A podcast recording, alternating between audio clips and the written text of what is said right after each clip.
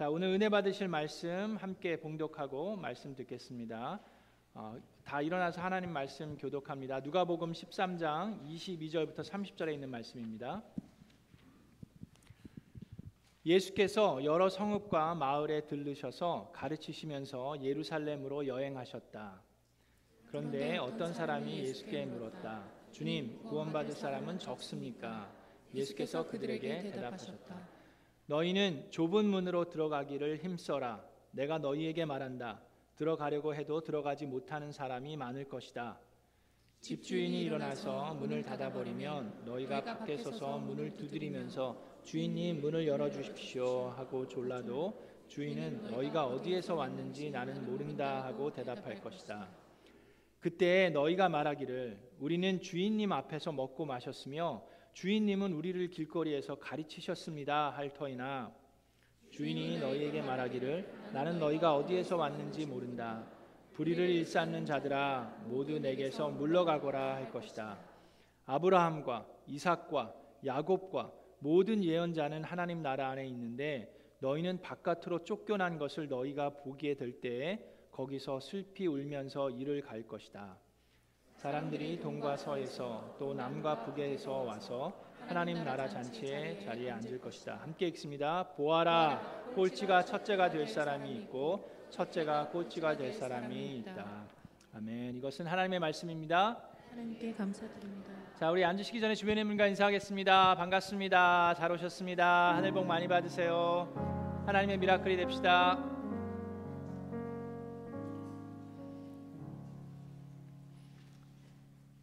자, 여러분 천국에 가면 우리가 세 번 놀랜다고 합니다.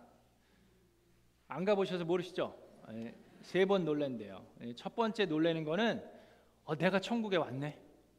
와, 이게 긴가민가 했는데 진짜 왔네. 그리고 놀랜답니다. 어, 나 같은 죄인도 천국에 왔구나. 참 하나님의 은혜가 놀랍구나. 그러면서 놀랜답니다. 두 번째 놀래는 거는 아니 그런데 저 사람이 왔네. 아 어떻게 저 사람이 여기 왔지? 저 사람은 여기 있을 사람이 아닌데 그러면서 놀랜답니다. 세 번째가 가장 좀 슬픈데 세 번째는 천국에 와서 아무리 둘러봐도 우리 목사님이 안 보여서 놀랜답니다. 너무 좋아하시네. 그 목사가 수도 있고 뭐 집사님일 수도 있고 뭐 장로님일 수도 있고 그런 거예요.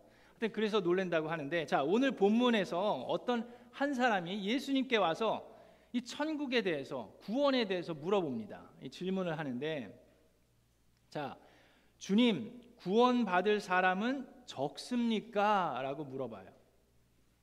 자 그러자 예수님께서 대답을 하시는데 예수님께서 자 질문한 사람이 몇 명입니까? 한 사람이에요. 근데 예수님께서 대답하실 때 예수님께서 그에게 대답하셨다라고 말씀하지 않으시고 그들에게 대답하셨습니다. 여기서 그들이 누구인지를 아는 게 아주 중요합니다. 예수님께서 하시기를 너희는 좁은 문으로 들어가기를 힘쓰라. 자, 너는 좁은 문으로가 아니라 너희는이에요. 그러면서 내가 너에게가 아니라 너희에게 말한다. 들어가려고 해도 들어가지 못하는 사람이 많을 것이다. 라고 얘기하십니다. 자, 그래서 여기서 얘기하는 너희는 누구입니까? 이 말씀을 처음부터 끝까지 잘 들여다보고 예수님께서 하신 말씀을 문맥에 잘 맞게 이해하면 여기서 예수님이 말씀하시는 너희는 바로 유대인들을 향해서 하시는 말씀임을 우리가 알 수가 있습니다.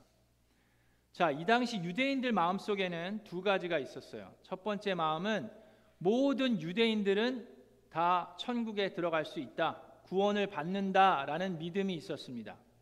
율법을 처음부터 막 거부한 그 극소수의 유대인들을 제외하고는 유대인들은 왜요? 하나님께서 택하신 하나님의 선민 백성이기 때문에 당연히 구원을 받을 거라고 믿고 있었습니다. 그게 첫 번째고 두 번째는 이방인들은 구원을 받지 못할 거라는 또 믿음이 있었어요. 우상을 숭배하고 있는 하나님을 모르는 하나님께 택함 받지 못한 이방인들은 당연히 구원을 받지 못할 것이다. 근데 뭐 라합이나 루처럼 유대교로 개종한 하나님의 특별한 은총을 받아서 개종한 사람들 외에는 이방인들은 구원을 받지 못할 것이다라는 믿음이 그들 안에 있었어요. 자, 그런 사람들에게 예수님께서 얘기하십니다. 너희는 당연히 천국에 갈 거라고 생각을 하는데 그렇지 않다. 너희는 좁은 문으로 들어가기를 힘쓰라라고 얘기합니다. 그래서 이 좁은 문으로 들어가기를 힘써라. 이 한 문장이 오늘 말씀의 아, 귀한 말씀인데 원래 제목을 그 설교 제목을 좁은 문으로 들어가기를 힘써라라고 제가 정했는데 이 제목을 좀 바꿨어요. 자, 좁은 문이 무엇이고 힘쓰라는 말이, 말씀이 무엇인지를 우리 이해하는 게 필요합니다. 먼저 좁은 문은 무엇입니까? 이 당시에 예루살렘에 들어가는 문들이 참 많이 있었어요. 근데 그 문들을 통해서 뭐 여행하는 사람이나 비즈니스 하는 사람 상인들이 나귀에 뭐 낙타에 짐을 실어 가지고 예루살렘으로 들어왔다 나갔다 했습니다. 근데 그 큰 문이 있으면 그 큰 문 안에는 또 조그마한 문이 붙어 있습니다. 그래서 여러분들 이해를 위해서 제가 사진을 하나 준비했는데 이 사진은 뭐 요 근래에 있는 문이기 때문에 그, 그 당시를 문을 표현하기는 좀 그렇지만 그래도 저렇게 큰 문이 있으면 그 큰 문은 대낮에는 문을 열어놔서 뭐 낙타고 낙이고 뭐 상인이고 다들 들어갈 수 있게 한다가 밤이 되면 문을 닫고 작은 쪽문만을 열어놓습니다. 지금 앞에 가는 사람은 아이예요. 그리고 뒤에 이제 어른이 있는 건데 그래서 저거보다 훨씬 더 작은 문이 있을 수 있습니다. 그래서 이 쪽문만 열어놓고 그 좁은 문을 이렇게 열어놓는 거예요. 근데 자 이제 됐습니다 사진은 그럼 좁은 문으로 들어가려면 어떻게 해야 됩니까? 낙타나 나귀에 실은 내 모든 재산이나 짐은 가지고 갈 수가 없어요. 나 또한 지금 저 문보다 훨씬 좁기 때문에 내가 뭐 백팩을 매든지 뭐 짐이 많든지 그러면 그걸 다 들어갈 수가 없습니다. 내가 가지고 있는 모든 것을 다 내려놓고 내 몸도 움츠려서 간신히 들어갈 수 있는 문이 좁은 문이에요. 그래서 여러분 성경에도 보면 낙타가 바늘기로 들어가는 것이 부자가 하나님의 나라에 들어가는 것보다 쉬운이라는 말이 있잖아요. 그래서 신학자들이 얘기하는 그 낙타의 바늘귀 또한 우리가 얘기하는 그 실과 바늘 그 그게 아니라 그 이 바늘귀라는 이 좁은 문을 의미한다라고 얘기합니다. 그래서 여기서 의미하는 건 내가 가지고 있는 모든 것들을 다 내려놓아야 들어갈 수 있다라는 의미로 받아들일 수 있습니다. 자, 그런데 예수님께서 얘기하십니다. 좁은 문으로 들어가라. 멸망으로 인도하는 문은 마태복음 7장에 멸망으로 인도하는 문은 크고 그 길이 넓어 그리로 들어가는 자가 많고 생명으로 인도하는 문은 좁고 길이 협착하여 찾는 이가 적음이라라고 말씀하셨어요. 그러면서 유대인들에게 이야기하십니다. 너희는 좁은 문으로 들어가기를 힘쓰라라고 얘기합니다. 그래서 그 말씀은 유대인들이 가지고 있는 우월주의 그 교만을 치시는 말씀이에요. 그들은 얘기합니다. 그들은 생각합니다. 우리는 유대인이기 때문에 당연히 천국에 갈 수 있다라고 얘기를 하는데 예수님께서는 주인이 문을 닫아버리면 너희들이 아무리 밖에서 문 열어달라고 졸라도 열어주지 않는다. 주인이 너희는 나는 너희를 알지 못한다라고 얘기한다라고 얘기합니다. 그런데 그들이 얘기합니다. 26절에 우리는 주인님 앞에서 먹고 마셨습니다. 주인님이 우리를 길거리에서 가르치셨습니다라고 이야기한다 하더라도 너희는 그렇게 말할 터이나 나는 너희를 알지 못한다라고 이야기할 것이다라고 얘기하십니다. 자, 여러분 연예인 중에 신동엽 씨를 아십니까? 그 유명한 분 있죠. 아, 제가 여, 지금까지는 아무에게도 제가 얘기한 적이 없는데 제가 신동엽 씨를 잘 압니다. 그래서 그분이 좀 오래 전에 어려웠던 때가 있었어요. 그래서 그, 그 일로 인해서 어, 그 유명한 모델 분이랑도 이렇게 사귀었던 적이 있는데 그로 인해서 좀 이렇게 결별하신 일도 있었고 신동엽 씨가 모태 신앙입니다. 그래서 어머니가 기도를 많이 하셨어요. 그랬는데 그 어머니가 간이 안 좋아지셔서 간암으로 그 3개월 선고를 받은 적이 있습니다.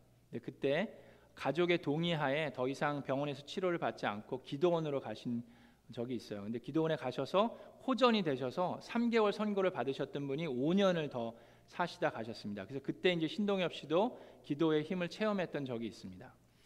제가 신동엽 씨를 좀 아는데 근데 그거보다 더 중요한 거는 신동엽 씨는 저를 전혀 모릅니다. 자, 그거를 지금 하나님이 말씀하고 있는 거예요. 하나님이 유대인들에게 유대인들은 우리는 하나님 잘 압니다. 우리가 하나님을 얼마나 아는데요. 하나님께 우리 먹고 마셨고 하나님이 우리를 가르치셨습니다라고 얘기를 하는데 예수님께서는 그래? 문 닫아버리고 나는 너희가 도대체 어디서 왔는지도 모르고 너희가 누구인지도 모른다라고 얘기할 거라고 얘기하는 거예요. 그 얼마나 황당하겠습니까? 근데 거기서 끝나는 게 아니라 지금 말씀에서 뭐라고 하면 정말 슬픈 것은 나는 너희가 어디에서 왔는지 모른다라고 할 뿐만 아니라 불의를 일삼는 자들아 모두 내게서 물러가거라라고 말할 것이다라고 얘기합니다. 그 얼마나 속상하고 창피하겠어요. 하나님을 안다라고 생각했는데 문 열어달라고 막 조르고 있는데 그래서 그런 모멸을 당하기 싫으면 좁은 문으로 들어가기를 힘써라라고 얘기하십니다. 여기서 얘기하는 이 힘써라라는 단어도 이해하는 게 필요합니다.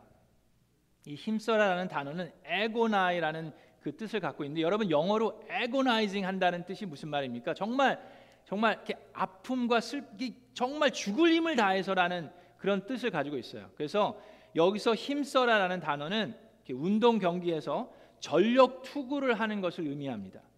그래서 결코 뭐 편하고 안락한 것이 아니라 여러분 그 장거리 달리기 할 때 정말 기진맥진했는데 그 결승점을 향해서 끝까지 죽을 힘을 다해서 뛰어본 적 있습니까? 그리고 그 아주 좁은 문, 뭐 강아지 구멍 같이 뭐 고양이 들어가는 그 큰그 그 작은 틈을 내 몸을 움츠려 가지고 이렇게 애간장을 태우면서 들어가 본 적 있습니까? 그런 식으로 힘쓰라라고 얘기하시는 거예요. 자, 그러면 우리가 여기서 또 중요한 게 알아야 합니다. 구원을 우리가 그렇게 힘써야지 받는 겁니까? 우리가 여러분 교회 생활하면서 오랫동안 말씀 들으시고 생활하신 분들은 구원을 어떻게 받습니까? 내 노력으로 받습니까? 그렇지 않잖아요. 그런데 여기서 예수님은 뭐라 그랬어요? 좁은 문으로 들어가기를 힘써라 라고 그랬잖아요. 그럼 내가 노력해야 되는 거 아닙니까 라고 생각할 수 있어요. 그래서 여러분 말씀을 끝까지 제대로 보는 게 필요합니다. 자, 24절도 끝까지 봐야 돼요. 너희는 좁은 문으로 들어가기를 힘써라. 그 다음에 뭐라 그랬습니까? 내가 너희에게 말한다. 들어가려고 해도 들어가려고 해도 들어가지 못하는 사람이 많을 것이다 그랬어요. 암만 들어가려고 해도 들어가지 못하는 사람이 어떻다고요? 많다라고 그랬어요. 자, 그러면서 그 다음에 뭐라 그러냐면 들어갈 수 있고 없고는 누가 정합니까? 들어가려고 하는 사람이 정하는 게 아니라 그 집 주인이 정하는 거예요. 집 주인이 나는 너 몰라. 문을 닫아버리고 나는 너 몰라. 그러면 이 사람 못 들어가는 거예요. 근데 집 주인이 보고 아 그래 너가 왔구나. 문을 열어주면 그 사람이 들어오는 겁니다. 그렇죠? 이 집에 들어갈 수 있느냐 없느냐는 전적으로 누구에게 달렸어요? 집 주인에게 달려 있어요. 그 집 주인의 은혜입니다. 그런데 우리에게 얘기하는 것, 집 주인이 우리에게 얘기하는 건 뭐라고요? 좁은 문으로 들어가기를 힘써라라는 얘기예요. 그래서 여기서 다시 그 여기서 얘기하는 좁은 문 다시금 얘기해서 무엇입니까? 내 모든 것을 내려놓아야 하는데 내려놓는 것도 내려놓는 거지만 여기서 얘기하는 좁은 문 예수님께서 요한복음 10장에 이런 말씀을 하셨어요. 요한복음 10장 7절에 내가 진정으로 진정으로 너에게 말한다. 나는 양이 드나드는 뭐라고요? 예수님이 본인을 뭐라 그랬어요? 나는 양이 드나드는 문이다라고 얘기하셨습니다. 근데 영어로는 문, 아니, 한국말로는 문이다 그러는데 자 여기 영어로 보면 I tell you the truth. I am the gate for the sheep이라고 얘기했습니다. 자 여기서 예수님이 I am a gate이라고 얘기하지 않았어요. 그게 무슨 차이가 있습니까? A랑 D랑 무슨 차이가 있어요? A는 문이 여러 개가 있는데 그 중에 하나다라고 얘기하는 거고 D는 뭡니까? 유일한 문이다라는 얘기예요. 근데 예수님이 뭐라고 얘기했어요? 여기서 나는 양이 드란드는 유일한 문이다라고 얘기했습니다. 근데 요즘 요즘 여러분 요즘뿐만 아니라 꽤 오래됐는데 이 세상에서는 어떻게 얘기합니까? 천국으로 들어가는 집으로 들어가는 그 문은 여러 개가 있다라고 얘기합니다. 이, 이 문으로 들어가도 되고 저 문으로 들어가도 된다라고 얘기를 해요. 그런데 안 되는 문이 하나 있는데 세상에서 얘기하는 그 안 되는 문은 바로 기독교가 얘기하는 그 문만은 안 된다라고 얘기합니다. 왜요? 기독교는 그 본인들만이 하는 그 문이 유일한 문이다라고 얘기하는 저런 교만한 사람들이 어딨냐라고 얘기하면서 그 문을 제하고 다른 모든 문들은 다 된다라고 얘기하는 게 지금 이 세상에서 가르치는 철학이에요. 근데 예수님께서는 뭐라고 얘기하십니까? 좁은 문으로 들어가기를 그리고 본인이 많은 문들 중에 하나가 아니라 유일한 문이다라고 얘기합니다. 그러면서 요한복음 10장에서도 계속해서 이런 말을 해요. 10장 5절에 양들은 결코 낯선 사람을 따라가지 않을 것이다. 요한복음 10장에도 예수님께서 하시는 말씀이 뭐냐 하면 예수님과 그 목자인 예수님과 양들하고의 관계를 얘기하십니다. 이 양들은 목자의 소리를 듣고 안다라고 얘기했고 이 목자는 양들의 이름을 불러가면서 들어보낸다라고 얘기했어요. 그래서 예수님께서 지금 너희들은 좁은 문으로 들어가기를 힘써라라고 얘기하는 그 말씀도 유대인들에게 너희는 당연히 들어갈 것 같지 그게 아니라 예수 그리스도와의 관계를 집중하라는 거예요. 그 문에 들어가고 안 들어가고는 주인이 알아야 돼요. 이, 너, 너 내가 알아. 그래, 그래. 문 열어 줄게. 들어와. 그래야 된다는 얘기예요. 그래서 그 예수 그리스도와의 관계에 힘쓰라는 얘기입니다. 예수님을 더 알고 예수님을 더 사랑하고 순종하고 신뢰하는 것에 너의 힘을 다해라라고 예수님께서 그 너희들에게 지금 말씀하고 계신 거예요. 그래서 우리가 알아야 되는 것은 우리가 생명의 삶에서 그런 얘기를 합니다. 받는 구원이 있고 받은 받은 구원이 있고 받는 구원이 있다라고 얘기를 해요. 받은 구원은 우리가 예수님을 영접함으로 받아요. 그런데 빌립보서 2장 12절에 뭐라고 되어 있습니까? 두렵고 떨리는 마음으로 자기의 구원을 이루어 가십시오라고 되어 있어요. 그것은 예수 그리스도하고의 관계를 계속해서 깊이 깊이 만들어 가라는 얘기예요.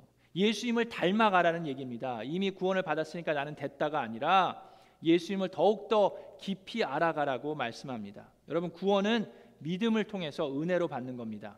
하나님의 은혜로 받는 거예요. 하나님께서 문을 열어 주시는 것은 당연한 게 아니라 하나님의 은혜입니다. 그것이 에베소서에 있는 말씀이에요. 에베소서 2장 8절 9절에 여러분은 믿음을 통하여 은혜로 구원을 받습니다. 이것은 여러분에게서 난 것이 아니요 하나님의 선물입니다.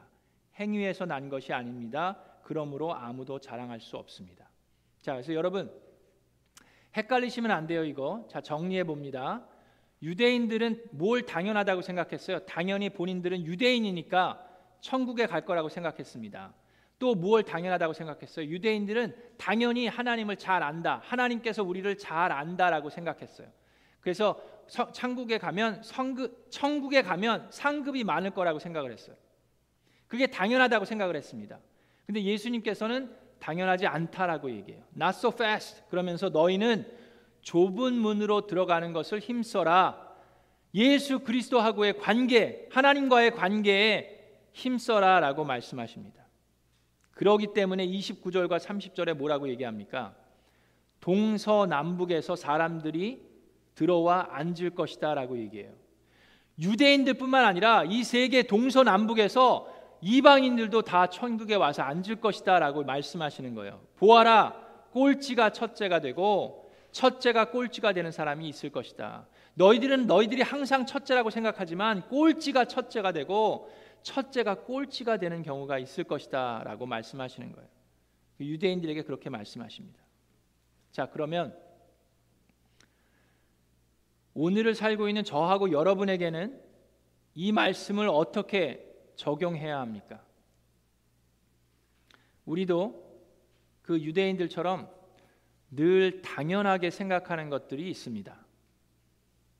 무엇을 당연하게 생각합니까? 뭐 예를 들어서 구원에 있어서도 어떤 분들은 아, 내가 교회를 몇 년 다녔는데 뭐 내가 그래도 목사인데 뭐 집사인데 목자인데라고 생각할 수도 있어요. 여러분 우리가 알아야 합니다.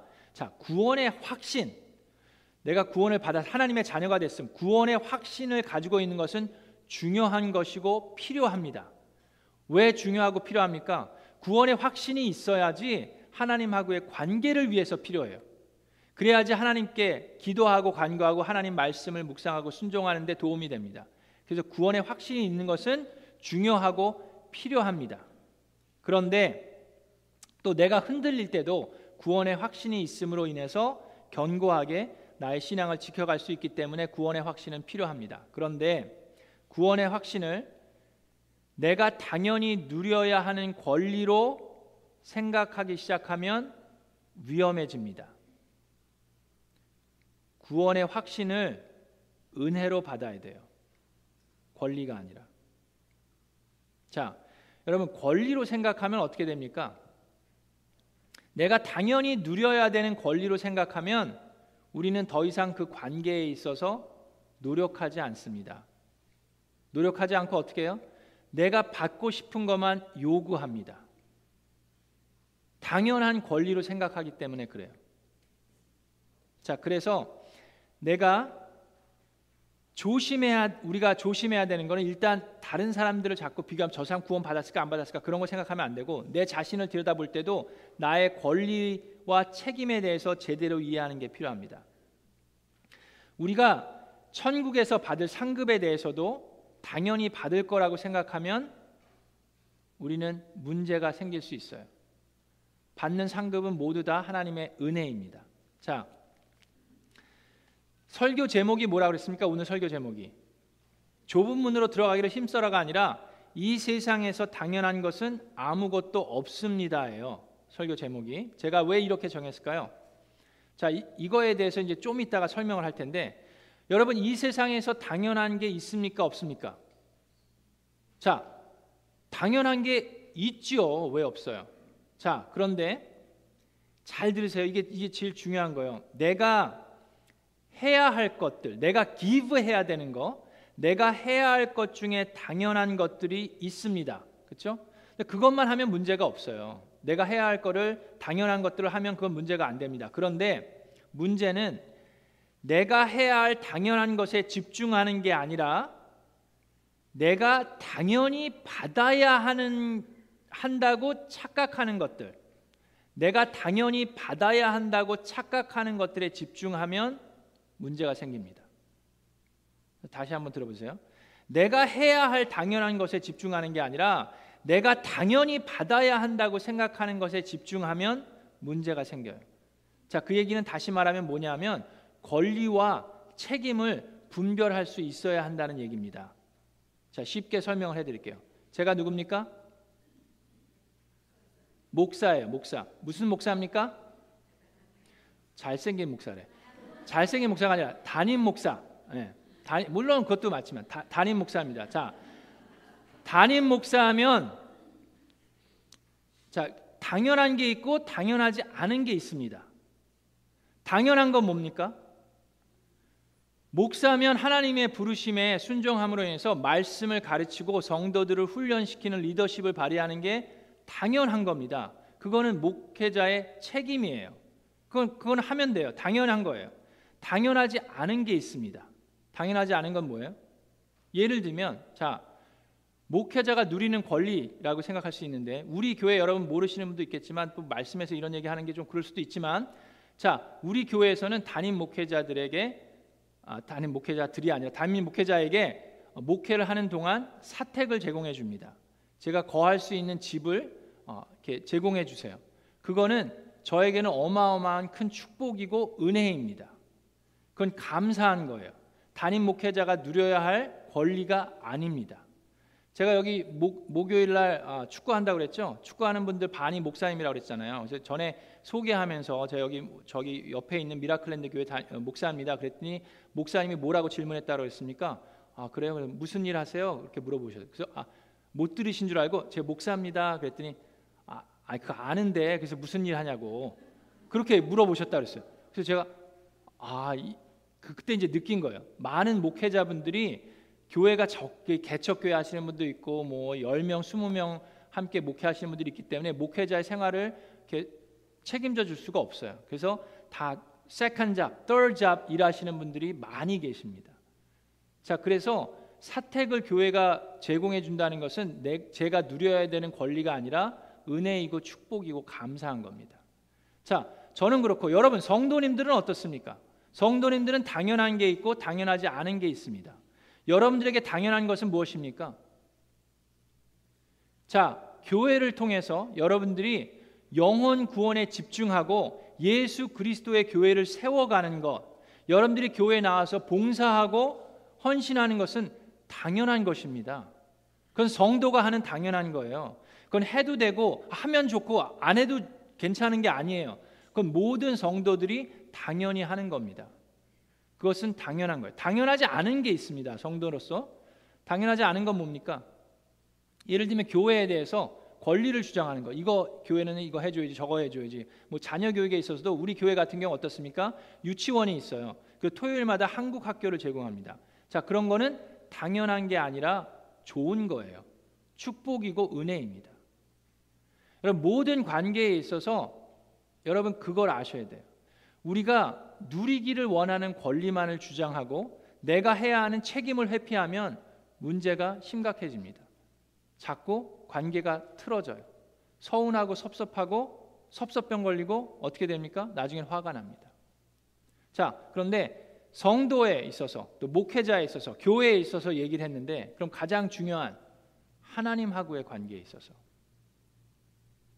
하나님하고의 관계에 있어서 여러분 이게 제일 중요하죠. 자, 당연한 것과 당연하지 않은 것 생각해 봅시다. 하나님하고 나하고의 관계에 있어서 우리가 주장할 수 있는 권리는 단 하나도 없습니다. 단 하나도 없어요. 당연한 것은 단 하나도 없습니다. 그래서 오늘 말씀의 제목이 이 세상에 하나님하고 나하고의 관계에 있어서 당연한 것은 하나도 없습니다. 그런데 하나님께서는 우리에게 책임을 특권을 주셨어요. 복을 주시면서 은혜를 부어 주시면서 그것이 예수 그리스도의 교회를 세워가는 거고 오늘 예수님께서 너희들에게 그들에게 하신 말씀은 좁은 문으로 들어가기를 힘써라입니다. 예수 그리스도를 제대로 알고 예수 그리스도와의 관계를 깊이 하는 일에 죽을 힘을 다해 힘써라 라는 말씀을 우리에게 주시는 겁니다. 그래서 여러분 오늘 주보를 보시면 적용 질문들이 있어요. 그럼 일주일 동안 이 들은 말씀을 가지고 그냥 여기서 끝나면 안 됩니다. 일주일 동안 이걸 가지고 정말 agonize 하는 게 힘써요. 힘쓰는 게 필요해요. 그래서 여러분 여러분 삶 가운데 뭐 가족 간에 부모 자녀 간에 뭐 부부 간에 또 직장에서 관계나 생활 속에서 내가 당연하게 누려야 한다고 생각했던 권리가 무엇인지 한번 생각해 보기 바랍니다. 두 번째로 내가 은혜로 하나님께 받은 것을 나의 의라고 여기면서 교만했던 적이 있지 않는지. 그리고 마지막으로 오늘의 삶에서 내가 포기해야 될 권리 그것이 무엇인지. 그 권리를 포기함을 통해서 나에게 찾아온 감사 를 여러분 목장에서 나누기 바랍니다. 권리를 내려놓는 순간 그리고 나의 책임을 회피하는 것이 아니라 책임에 성실하게 힘쓸 때에 하나님의 칭찬과 하나님의 놀라운 은혜와 더 큰 축복이 우리에게 임하는 줄로 믿습니다.